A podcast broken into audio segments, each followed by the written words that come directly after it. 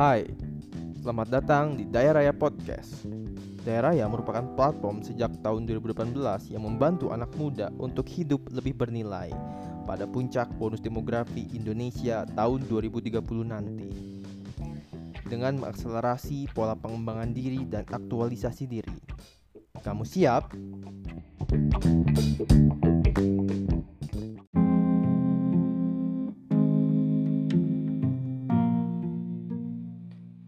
Hai teman-teman semua, saya Diki.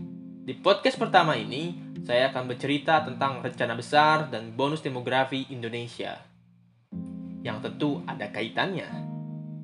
Dan di satu sisi, saya juga akan berbagi cerita sedikit tentang pengalaman saya yang hampir 6 tahun lebih ini bergelut di dunia pendidikan, khususnya pengembangan sumber daya manusia, pengembangan diri lebih tepatnya. Check this out.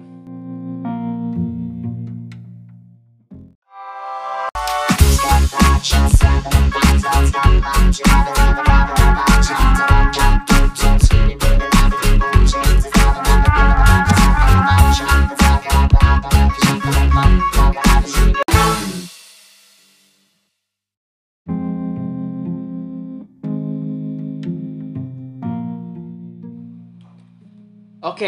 teman-teman semua, saya awali cerita pertama kenapa saya buat Daya Raya.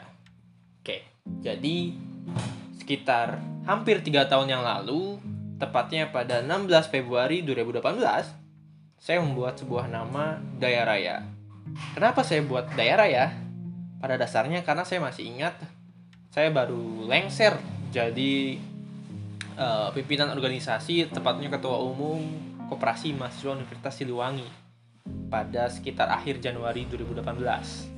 Gitu, jadi tiga tahun saya jadi pengurus Kopma Unsil. Setelah itu kan saya berpikir apalagi selanjutnya karena ya tiga tahun uh, ngurusin organisasi hampir setiap minggu setiap bulan ada kegiatan setelah lengser kan bingung mau ngapain tapi ya karena saya punya tujuan, punya sesuatu, ya saya bikin daerah ya.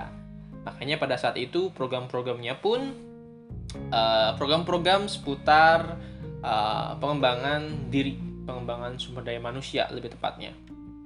Nah, teman-teman semua, lalu di tahun 2018 itu ya daerah itu bikin sebuah event-event seperti off volunteer, lalu uh, bikin talks lah ya kegiatan-kegiatan namanya Daya Talks di berbagai tempat seperti di sekolah sekolah-sekolah di tempat lesan kantor-kantor uh, puncaknya di akhir tahun 2018 di Desember itu kita buat Daya Talks United. Itu kita uh, ngundang 13 speaker. Itu semuanya anak unsil dari berbagai fakultas berbagai background, berbagai activity masing-masing concernnya untuk talks selama 15 menit menyampaikan ide dan gagasannya. Itu seru sekali. Saya akui dan saya sangat senang dengan itu. Kenapa? Karena banyak sekali narasi atau gagasan baru yang lahir dari anak-anak muda uh, di Tasikmalaya khususnya di Universitas Siliwangi dan memunculkan role model role model baru kayak gitu. Nah, Sering berjalannya waktu, ya kegiatan daerah raya selama dua tahun ke belakang tidak jauh dari pengembangan sumber daya manusia, kegiatan edukasi kayak gitu, program adventure ke desa-desa, lalu uh, project, lalu uh, webinar. Mungkin di pandemi ini kita ngadain beberapa webinar, itu seru sekali dan sampai di titik di bulan Agustus September kemarin itu saya punya ide untuk membuat rencana besar.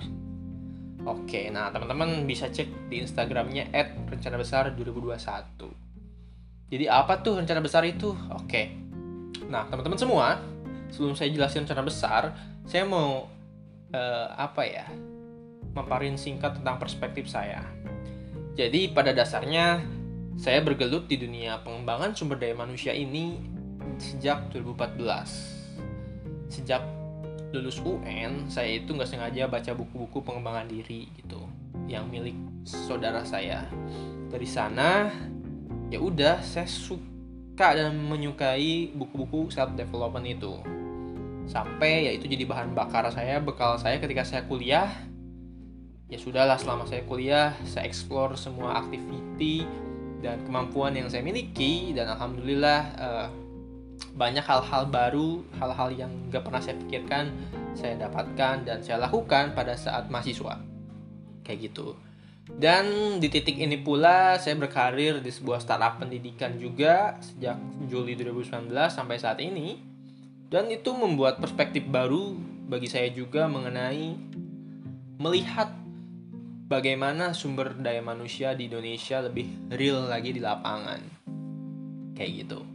Nah, sampai satu kesimpulan bahwa ya pada dasarnya kan sekarang itu Indonesia itu kan lagi menurut saya itu lagi ada di tanjakan di tahun 2021 ini. Di tanjakan otomatis kalau kita nanjak ada puncaknya ya kayak gitu. Yang pada dasarnya Indonesia itu akan mengalami puncaknya ya sering kita sebut itu puncak bonus demografi di tahun 2030 sampai 2035. Kita taruhlah tahun 2030 itu puncak bonus demografi di mana seluruh anak muda atau usia produktif Indonesia itu berlimpah ruah. Oke. Okay? Hampir sekitar 68% penduduk Indonesia isinya usia produktif. Oke, okay, itu 10 sekitar 10 tahun lagi dari saat ini. Nah, tapi gak usah nunggu 10 tahun deh teman-teman lihat aja saat ini tahun 2021 itu bisa udah mulai kerasa vibesnya pertama ya kondisi covid sekarang itu kan otomatis pertama cari kerja ya challenging ya tantangan kayak gitu. Semakin banyak saingan. Terus karena saya tiap uh, hampir ke sekolah-sekolah saya kunjungin ngobrol sama guru ya saya jarang sekali menemui sekolah yang kekurangan murid. Jadi kayak di sekolah daerah terpencil pun di daerah-daerah gitu ter uh, kayak sekolah jenjang SD SMP SMA pun selalu ada muridnya. Otomatis ada manusia ada anak muda di sana. Ya kita bisa lihat proyeksi 10 tahun ke depan ya memang benar bahwa akan ada terjadi puncak bahwa usia produk itu usia produktif itu akan berlimpah ruah. Nah, dari sana saya berpikir nanti akan banyak banget. Tapi sekarang pun udah kelihatan. Nah yang jadi challenging kan tantangan itu gimana kualitinya kan kualitasnya gitu oke. Okay? maksudnya dengan oke okay lah kuantitas banyak tapi gimana dengan kualitasnya? Apakah kualitasnya serupa dengan kuantitasnya yang bagus juga? Tantangan kan? Nah maka dari sana saya berpikir gimana caranya mempersiapkan anak-anak muda yang nanti di puncak bonus demografi itu ya ada di usia-usia yang benar-benar produktif gitu bisa mengayomi beberapa generasi. Ya salah satunya mungkin ya generasi-generasi yang uh, lahiran generasi Z lah saya sebutnya. Orang yang lahir dari tahun 96 sampai 2010 lah ya. Di mana nanti di 2030 itu ya mereka usianya sekitar 30-an 35 ke bawah sampai usia 20 ya usia di mana anak muda bersemayam kayak gitu. Nah dari sana saya tuh kepikiran kepikiran gimana caranya buat circle untuk mempersiapkan 2030 nanti 10 tahun lagi.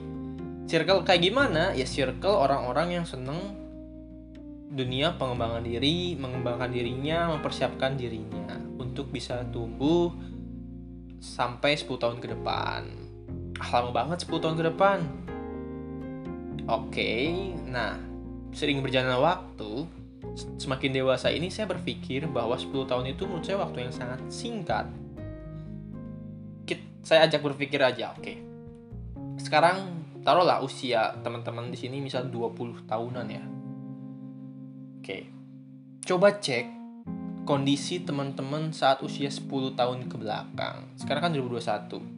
Coba cek teman-teman di tahun 2011 tahun 2010 atau tahun 2011 teman-teman itu lagi kelas berapa kalau sekolah terus selama tahun itu aktivitas teman-teman itu ngapain aja kebanyakan dan apakah teman-teman pernah memproyeksikan 10 tahun yang akan datang saat ini dulu 10 tahun yang lalu memproyeksikan 10 tahun yang akan datang dari tahun 10 tahun yang lalu yaitu saat ini itu akan seperti saat ini yang kita rasakan?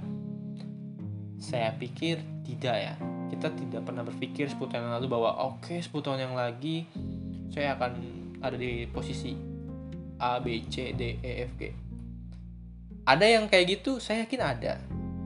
Orang-orang yang hmm, bisa jadi orang tuanya well prepared terhadap anak-anaknya pendidikan anak-anaknya atau ada orang-orang yang berpikiran maju, mereka udah mempersiapkan dari kecil mengenai uh, plan atau rencana-rencana buat anaknya kayak gitu.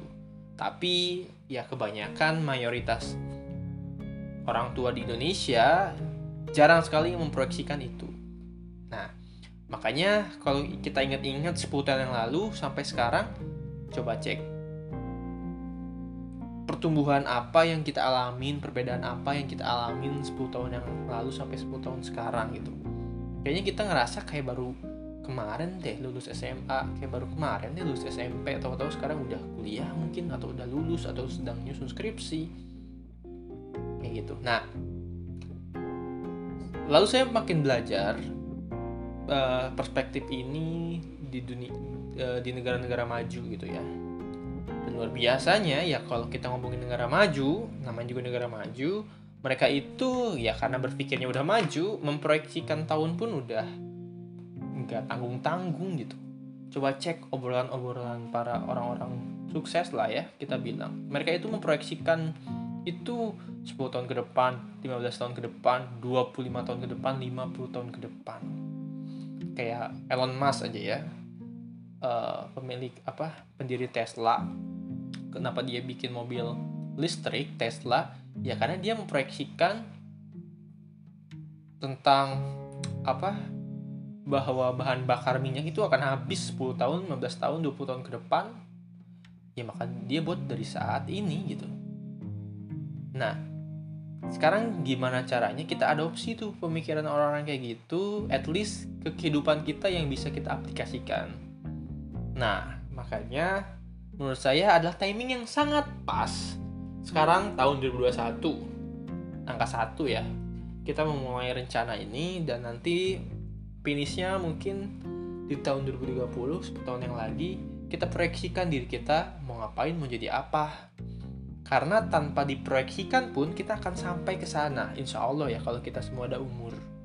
Nah, gimana caranya 10 tahun ke depan kita planningkan bersama-sama dalam sebuah circle Nah, makanya saya dan teman-teman membuat rencana besar. Toolsnya itu dalam bentuk book planner. Teman-teman tahu book planner? Planner book, buku perencanaan yang di mana isinya itu ada uh, format-format kayak seperti buku agenda kayak gitu. Nah, makanya rencana besar dibuat untuk ya menjawab tantangan teman-teman yang senang nulis membuat agenda, planning dan sebagainya.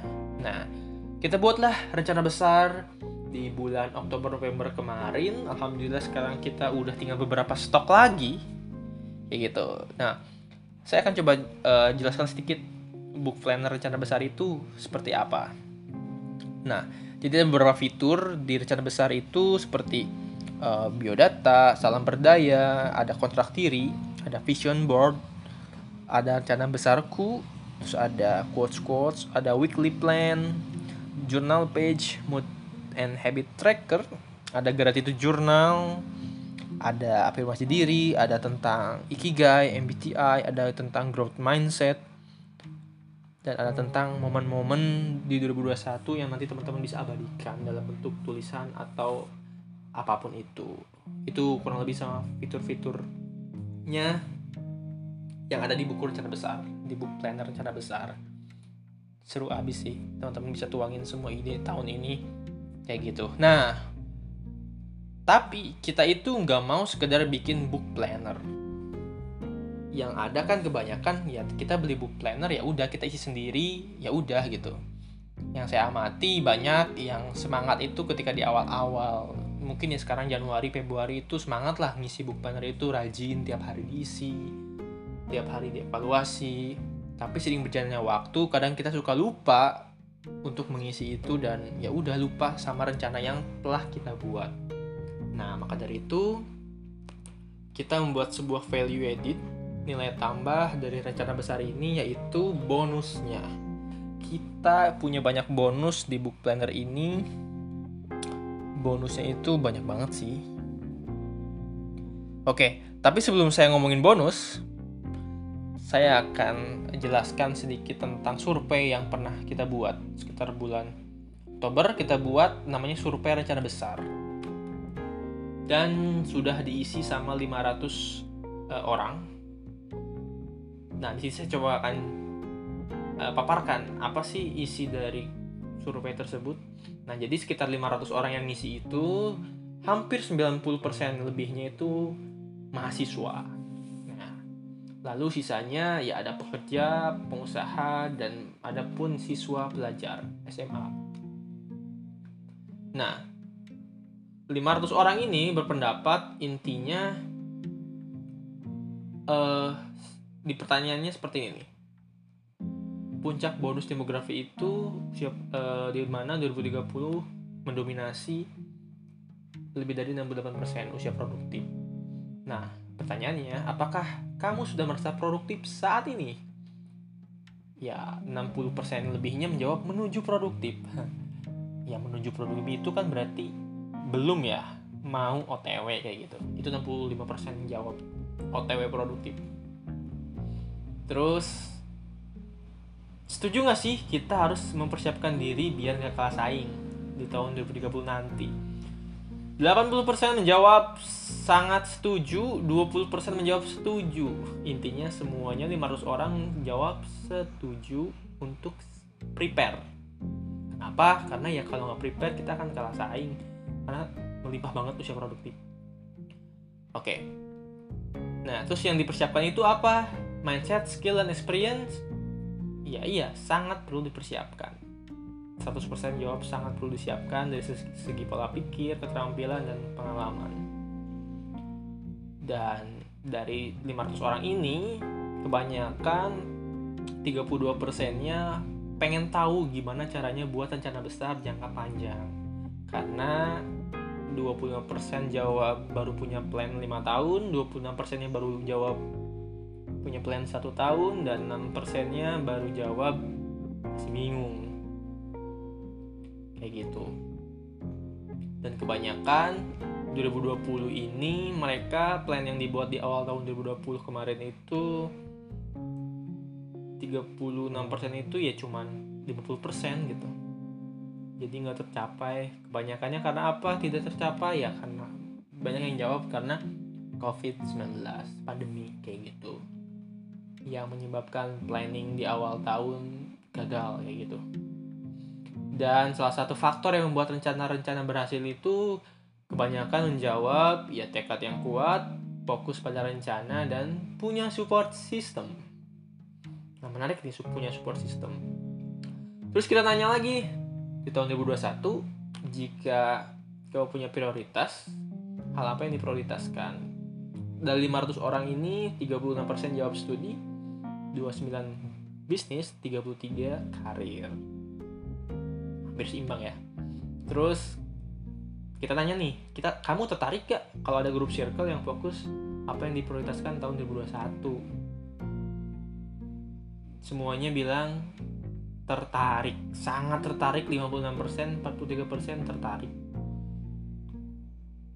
Itu jadi dari 500 orang ini semuanya setuju mereka itu sangat tertarik jika ada grup circle yang membantu tujuan-tujuan dan rencana-rencana mereka. Karena berdasarkan pengalaman saya ya si support system atau circle itu sangat-sangat powerful. Clear ya teman-teman? Jadi kita yang lagi mager bosen atau lagi lagi nggak mood tapi karena kita punya support system atau teman yang selalu ngajak bergerak action dan sebagainya kita nggak secara nggak sadar ke bawah loh. Itu yang saya alami ketika di mahasiswa gitu. Ketika kita masuk organisasi ternyata organisasi tersebut maju dan terus membuat kita berkembang ya kita ke bawah berkembang secara nggak sadar. Nah dari sana rencana besar lah miliki bonus. Salah satunya akan dimasukkan ke dalam grup circle di grup WhatsApp. Dan kerennya grup circle itu nggak cuman grup WhatsApp ya udah gitu. Tapi kita punya banyak bonus yang luar biasa sih. Jadi teman-teman semua jika punya buku rencana besar itu akan dimasukkan ke dalam grup circle terus akan dapat 6 webinar premium. Uh, kita akan berbaca, berbahasa Inggris gitu ya. Kita sambil belajar bahasa Inggris 6 kali di tahun 2021 terus 12 kali webinar premium tentang pengembangan diri. Nanti topiknya bisa tentang studi, karir atau bisnis. Terus akan dapat konten-konten pengembangan diri lainnya seperti podcast, tulisan, artikel untuk uh, menunjang rencana-rencana teman-teman di tahun 2021 kebayang ya? Jadilah rencana besar book planner yang punya bonus, grup circle, dan support system. Tujuannya apa? Tujuannya hanya untuk men-trigger orang-orang yang punya rencana besar, orang-orang yang punya plan di tahun 2021 ini untuk selalu keinget, ke reminder sama teman-teman circle lainnya bahwa oke, okay, ada orang yang support saya, saya harus gerak terus wujudin impian saya ya walaupun impian saya tidak nggak uh, terlalu ambisius tapi ya harus tercapai gitu. Karena ya mau kapan lagi gitu kita nunda. Kemarin mungkin di 2021 kita punya dalih COVID-19 gitu. Tapi ya kalau kita pengen maju fokus ke solusi kan jangan ke masalah. Gitu. Dan sebenarnya saya mengucapkan terima kasih banyak kepada 500 pengisi survei rencana besar. Luar biasa teman-teman semua karena teman-teman kita punya uh, apa hasil tahu surveinya seperti apa kayak gitu. Nah maka dari itu di sini saya mengajak bagi teman-teman semua yang pengen 2021-nya lebih powerful, pengen punya circle baru, kita ciptakan circle circle sendiri, circle yang memang kita ingin bentuk seperti orang-orang yang punya uh, rencana di dunia studi, karir atau bisnis, ternyata nanti ketemu nih di rencana besar ini, siapa tahu bisa sinergi ataupun kolaborasi jadi 2021 itu jadi tahunnya kita semua kayak gitu. Nah, itulah sekilas tentang rencana besar di awal. Nanti saya akan jelaskan di podcast selanjutnya. Jadi bagi teman-teman semua, mumpung masih ada stok rencana besar, jika ingin teman-teman apa ingin amankan buku rencana besar ini, teman-teman bisa cek di @ig-nya rencana besar 2021 terus hubungin adminnya. Bilang kak stoknya masih ada nggak? Soalnya kita stoknya tinggal berapa puluh lagi gitu. Kita ratusan pieces uh, stok tinggal sekitar berapa puluh. Kemarin saya dengar itu sekitar 40 pieces lagi kalau nggak salah. Nah amankan sekarang bagi teman-teman yang ingin rencana besarnya terwujud bersama support system yang ada. Gitu oke itu aja mungkin dari saya sekian di podcast pertama ini. Sampai berjumpa di podcast selanjutnya. See you. Assalamualaikum.